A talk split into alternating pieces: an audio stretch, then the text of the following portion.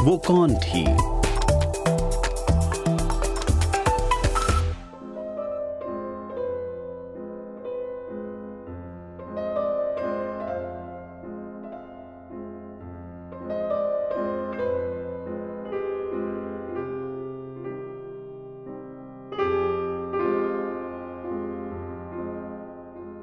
बच्चा है, उसे क्या पता?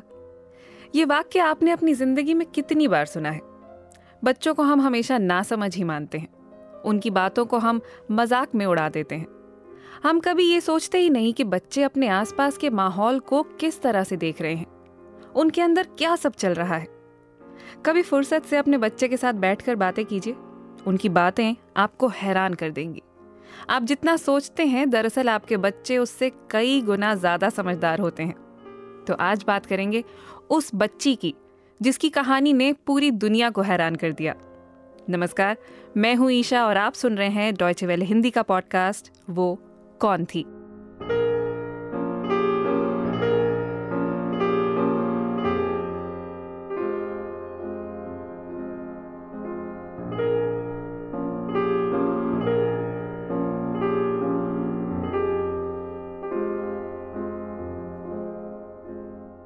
आज की कहानी है उस बच्ची के बारे में जिसने तेरह साल की उम्र में अपनी डायरी लिखनी शुरू की। ऐसी डायरी जिसने बाद में एक किताब की शक्ल ली। और ये किताब दुनिया की सबसे ज़्यादा पढ़ी जाने वाली किताबों में से एक बन गई। मैं बात कर रही हूँ आना फ्रांक की, जिसे लोग एन फ्रैंक के नाम से भी जानते हैं। एनालीज मारी फ्रैंक का जन्म 12 जून 1929 को जर्मनी के फ्रैंकफर्ट शहर में एक यहूदी परिवार में हुआ था। माता पिता प्यार से उसे आने बुलाते थे। माता पिता और बहन के साथ आने एक खूबसूरत घर में रहती थी। सब अच्छा चल रहा था। लेकिन 1933 में देश में हिटलर की सरकार आई और सब बदल गया। फ्रैंकफर्ट का मेयर भी नाथसी पार्टी से नाता रखता था। नाथसी यहूदी विरोधी थे। पिता समझ चुके थे कि अब जर्मनी में रहना खतरे से खाली नहीं है। इसलिए जितनी जल्दी हो सके वो जर्मनी छोड़कर पड़ोसी देश नीदरलैंड्स में शिफ्ट हो गए और वहाँ की राजधानी एम्स्टरडैम में रहने लगे। आना अब चार साल की थी।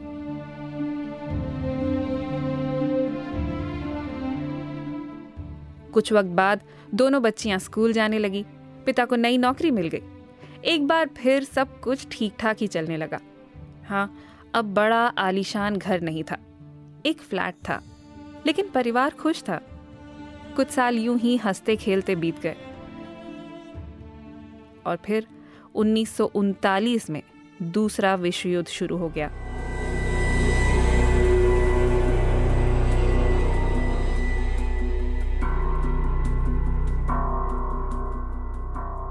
माता पिता जानते थे कि अब वे एम्स्टरडेम में भी सुरक्षित नहीं है। वो ब्रिटेन या अमेरिका चले जाना चाहते थे। लेकिन अब बहुत देर हो चुकी थी। अब कहीं भी जाना मुमकिन नहीं था।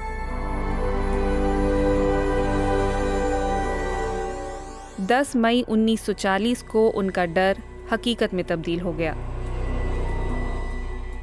जर्मन सैनिकों ने नीदरलैंड्स पर कब्जा कर लिया था और अब वहाँ भी यहूदी विरोधी कानून लागू होने लगे थे। ज़िंदगी फिर भी किसी तरह चल ही रही थी। हाँ एक असुरक्षा की भावना हमेशा बनी रही।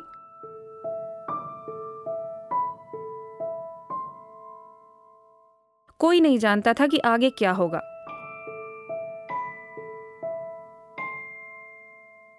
धीरे धीरे आना तेरह साल की हो गई। माता पिता ने जन्मदिन पर उसे एक डायरी गिफ्ट की और बहुत जल्द ही ये डायरी आना की सबसे करीबी चीज़ बन गई।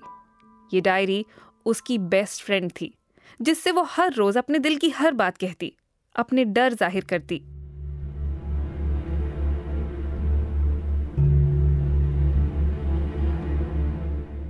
इस बीच यहूदियों के लिए हालात काफ़ी बुरे हो गए थे। पहले आने और उसकी बहन मार्गोट का स्कूल छूटा, फिर चिट्ठी आई कि मार्गोट को जर्मनी के लेबर कैंप में भेजा जाना है।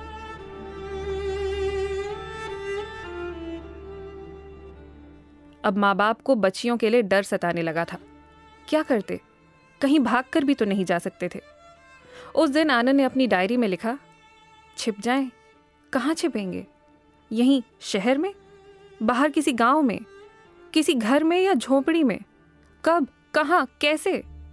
ये वो सवाल हैं जिन्हें पूछने की मुझे इजाज़त नहीं है, लेकिन ये लगातार मेरे जहन में दौड़ रहे हैं।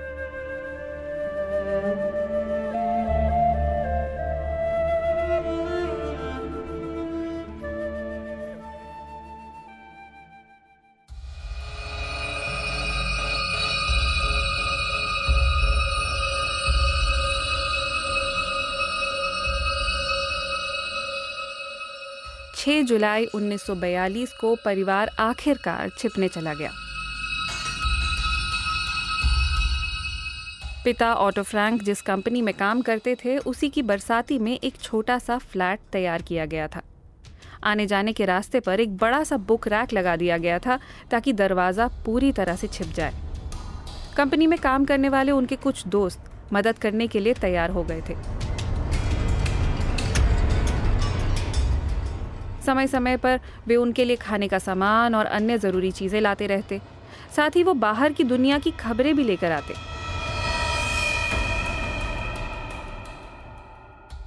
इन्हीं के ज़रिए अन के परिवार को जंग के ताज़ा हाल का पता रहता था।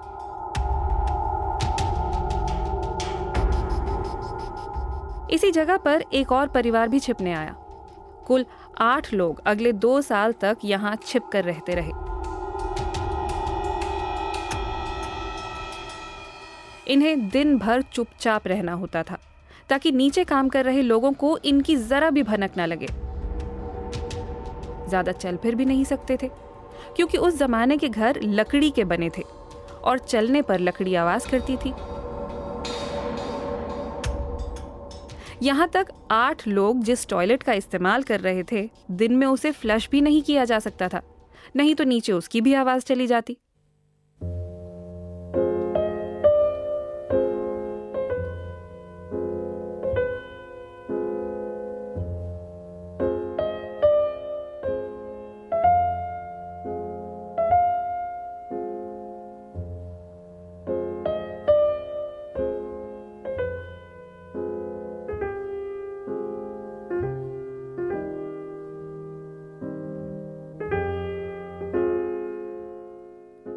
अपनी डायरी में आनंद ने इसे सीक्रेट अनेक्स का नाम दिया था, यानी खुफिया कोठरी। इस कोठरी में यूँ तो जीवन ठीक ठाक चल रहा था। सोने के लिए बिस्तर था, रसोई में खाना पकता था, लेकिन हर काम बिना आवाज़ किए ही करना पड़ता था। हर दिन ताज़ा फल सब्ज़ी नहीं मिलते थे तो कई कई दिन उबले हुए आलू खाकर काम चलाना पड़ता था।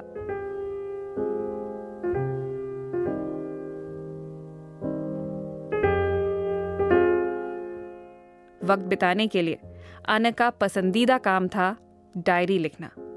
वो लिखती, कुछ दिन बाद अपने ही लिखे को दोबारा पढ़ती, फिर उसमें सुधार करती। कई बार तो खुद पर ही हैरान होती। माँ के साथ जब झगड़ा हुआ तो डायरी में जाकर लिख दिया, वो मुझसे माँ जैसा बर्ताव ही नहीं करती। बाद में कभी जब गुस्सा शांत हो गया तो अपने ही लिखे को पढ़कर खुद को कोसने लगी। वहीं पर उसने लिखा, आना तुमने सच में ऐसी नफरत वाली बात लिखी? ओ आने तुम ऐसा कैसे कर सकती हो?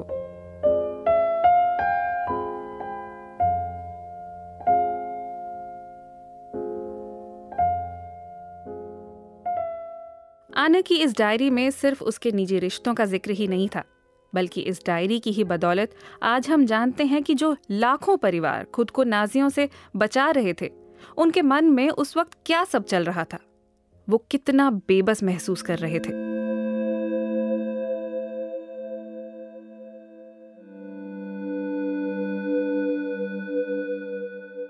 आना की उम्र तब सिर्फ़ तेरह साल की थी, लेकिन जंग, इंसानियत और अपने अस्तित्व को लेकर उसने जिस तरह से अपनी भावनाओं को कागज़ पर उतारा, वैसा करना किसी पेशेवर लेखक के लिए भी मुश्किल होता है। उसकी बातों की गहराई दिल को छू जाती है। उन बातों में मासूमियत भी है और मेच्योरिटी भी, प्यार भी और गुस्सा भी, सपने हैं, निराशा भी। अपनी डायरी में एक जगह उसने लिखा था, जो हुआ, उसे बदला तो नहीं जा सकता, लेकिन उसे दोबारा होने से रोका ज़रूर जा सकता है।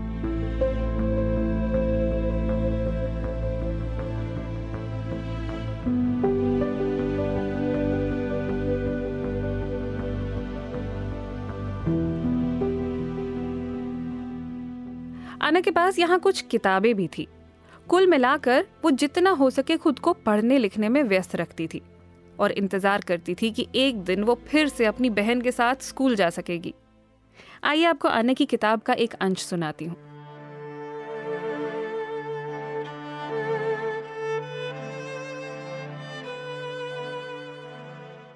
मुझे आखिरकार ये एहसास हो रहा है कि मुझे स्कूल का काम करते रहना चाहिए। ताकि मैं अनपढ़ ना रह जाऊँ, ताकि मैं ज़िंदगी में कुछ कर सकूँ, ताकि मैं जर्नलिस्ट बन सकूँ। मुझे पता है मैं अच्छा लिखती हूँ, लेकिन अभी ये देखना तो बाकी है कि मुझमें हुनर है भी या नहीं। और अगर मुझमें किताबें या अखबार के लेख लिखने का हुनर नहीं है तो भी मैं अपने लिए तो लिखती रह सकती हूँ ना? लेकिन मुझे इससे ज़्यादा कुछ हासिल करना है। मैं अपनी माँ की तरह या उन सब औरतों की तरह जीने के बारे में सोच भी नहीं सकती, जो बस अपने काम में लगी रहती हैं और फिर दुनिया उन्हें भूल जाती है। मुझे पति और बच्चे से ज़्यादा कुछ चाहिए। मैं लोगों के काम आना चाहती हूँ। मैं उन्हें खुशी देना चाहती हूँ। उन लोगों को भी जिन्हें मैं कभी मिली ही नहीं। मैं चाहती हूँ कि मैं ज़िंदा रहूँ, मरने के बाद भी।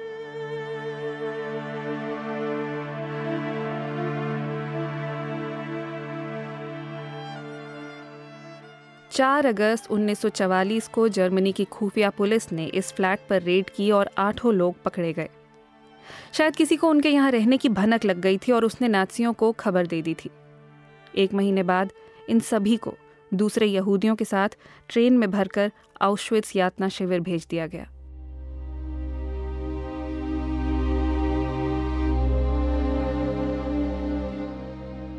इस ट्रेन में एक हज़ार से भी ज़्यादा यहूदी मौजूद थे। तीन दिन और तीन रातों का सफ़र मालगाड़ी के अंधेरे में तय हुआ। आधी रात को ट्रेन आउश्वित यातना शिविर पहुँची। यहाँ आते ही आदमियों और औरतों को अलग कर दिया गया। आना और उसकी बहन माँ के साथ रहीं, पिता परिवार से अलग हो गए।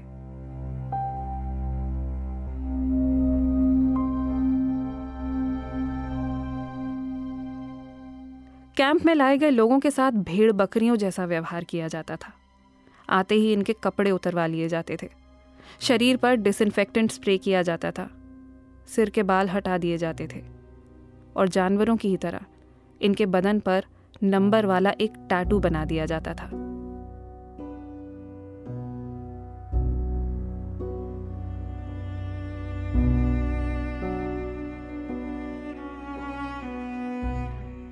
यहाँ रहने वाले कैदियों की पहचान सिर्फ़ उनका टैटू ही था। जो लोग मजदूरी करने लायक दिखते, उनसे काम कराया जाता। बच्चों पर कुछ साइंस एक्सपेरिमेंट किए जाते। और जो लोग किसी काम के नहीं लगते, उन्हें गैस चैम्बर में भेजकर मार डाला जाता। जो लोग ज़िंदा बचते, उनसे दिन भर काम कराया जाता और रात को जानवरों की तरह तंग कमरों में उन्हें ठूस दिया जाता।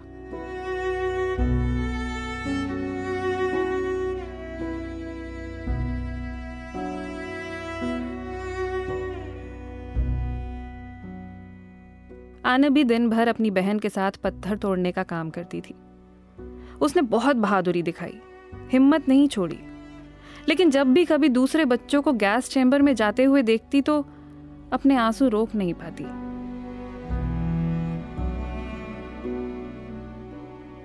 कुछ दिनों बाद दोनों बच्चियों को दूसरे शिविर में भेज दिया गया। सर्द मौसम में वहाँ टाइफॉइड फैल गया था, जिसने सत्रह हज़ार कैदियों की जान ले ली थी।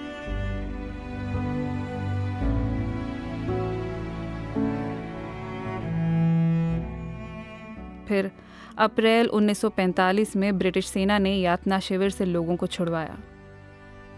लेकिन तब तक बहुत देर हो चुकी थी। आना और मार्गोट को भी टाइफॉइड हुआ था। सेना के आने से बस दो तीन हफ़्ते पहले ही मार्गोट और फिर आना की जान चली गई थी।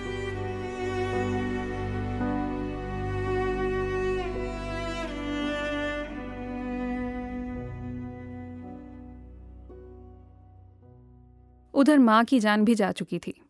सिर्फ़ पिता ज़िंदा बचे थे। लेकिन अपने परिवार के बारे में उन्हें कुछ भी पता नहीं था।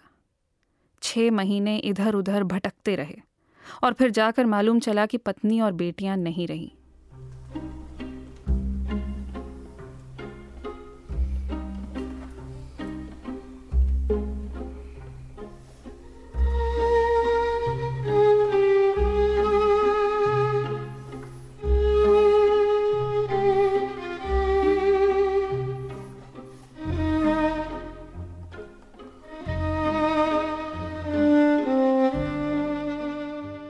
जिस घर में आना अपने परिवार के साथ दो साल तक छिपी थी एम्स्टरडेम में वो घर आज भी मौजूद है। एन फ्रैंक हाउस के नाम से मशहूर इस घर को देखने दुनिया भर से लाखों लोग आते हैं। आज भी वहाँ सब वैसा ही रखा हुआ है। आना की असली डायरी आज भी वहाँ मौजूद है। वो मेज़ जिस पर बैठकर आना अपनी डायरी लिखा करती थी, वो भी वही है। आज वहाँ आने का एक मोम का पुतला बिठा दिया गया है, जिसे देखकर ऐसे लगता है जैसे आने वक्त के साथ वहीं ठहर गई है। घर से बाहर निकलते हुए आने की मुस्कुराती हुई तस्वीर दिखती है, और उसे देखकर यहाँ आने वाले हर शख्स की आँखों में नमी आ जाती है।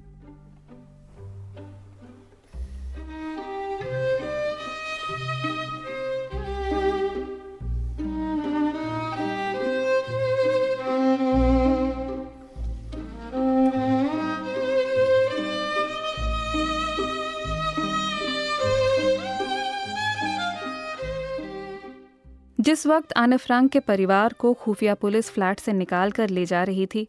तब ऑटो फ्रांक की एक दोस्त, जो वहीं उस कंपनी में काम करती थी, उसने आना की डायरी को अपने पास संभाल कर रख लिया था।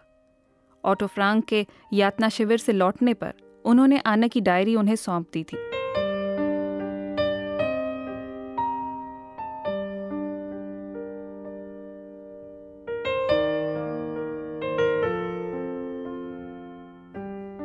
अपनी बेटी की लिखी बातें पढ़कर पिता भी हैरान थे। वो नहीं जानते थे कि उस नन्हे से दिमाग के अंदर क्या क्या सब चलता रहा था। लेकिन वो अपनी बेटी का लेखक या पत्रकार बनने का सपना ज़रूर जानते थे। इसलिए उन्होंने आना की डायरी को किताब की शक्ल दी।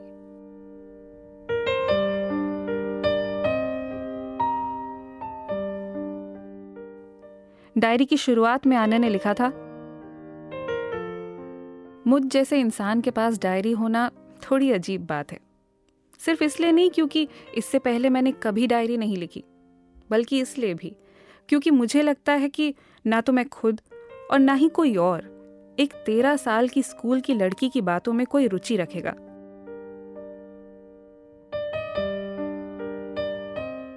आज इस डायरी का दुनिया की सत्तर भाषाओं में अनुवाद किया जा चुका है। ये हॉलोकॉस्ट पर लिखी सबसे ज़्यादा बिकने वाली किताब बन चुकी है। तेरह साल की उस स्कूल की लड़की की बातों में पूरी दुनिया की रुचि बन गई।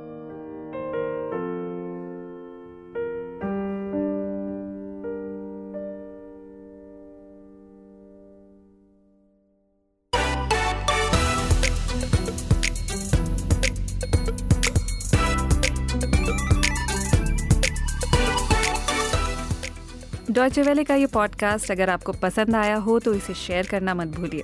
और आप फेसबुक ट्विटर और यूट्यूब पर भी डी डब्ल्यू हिंदी से जुड़ सकते हैं। आज के लिए बस इतना ही। कभी फुर्सत मिले तो आप भी आना फ्रांक की डायरी पढ़िएगा। और फिर जब भी किसी बच्चे से बात करें तो ये मत सोचिएगा कि बच्चा ही तो है। इसे क्या पता? नमस्कार।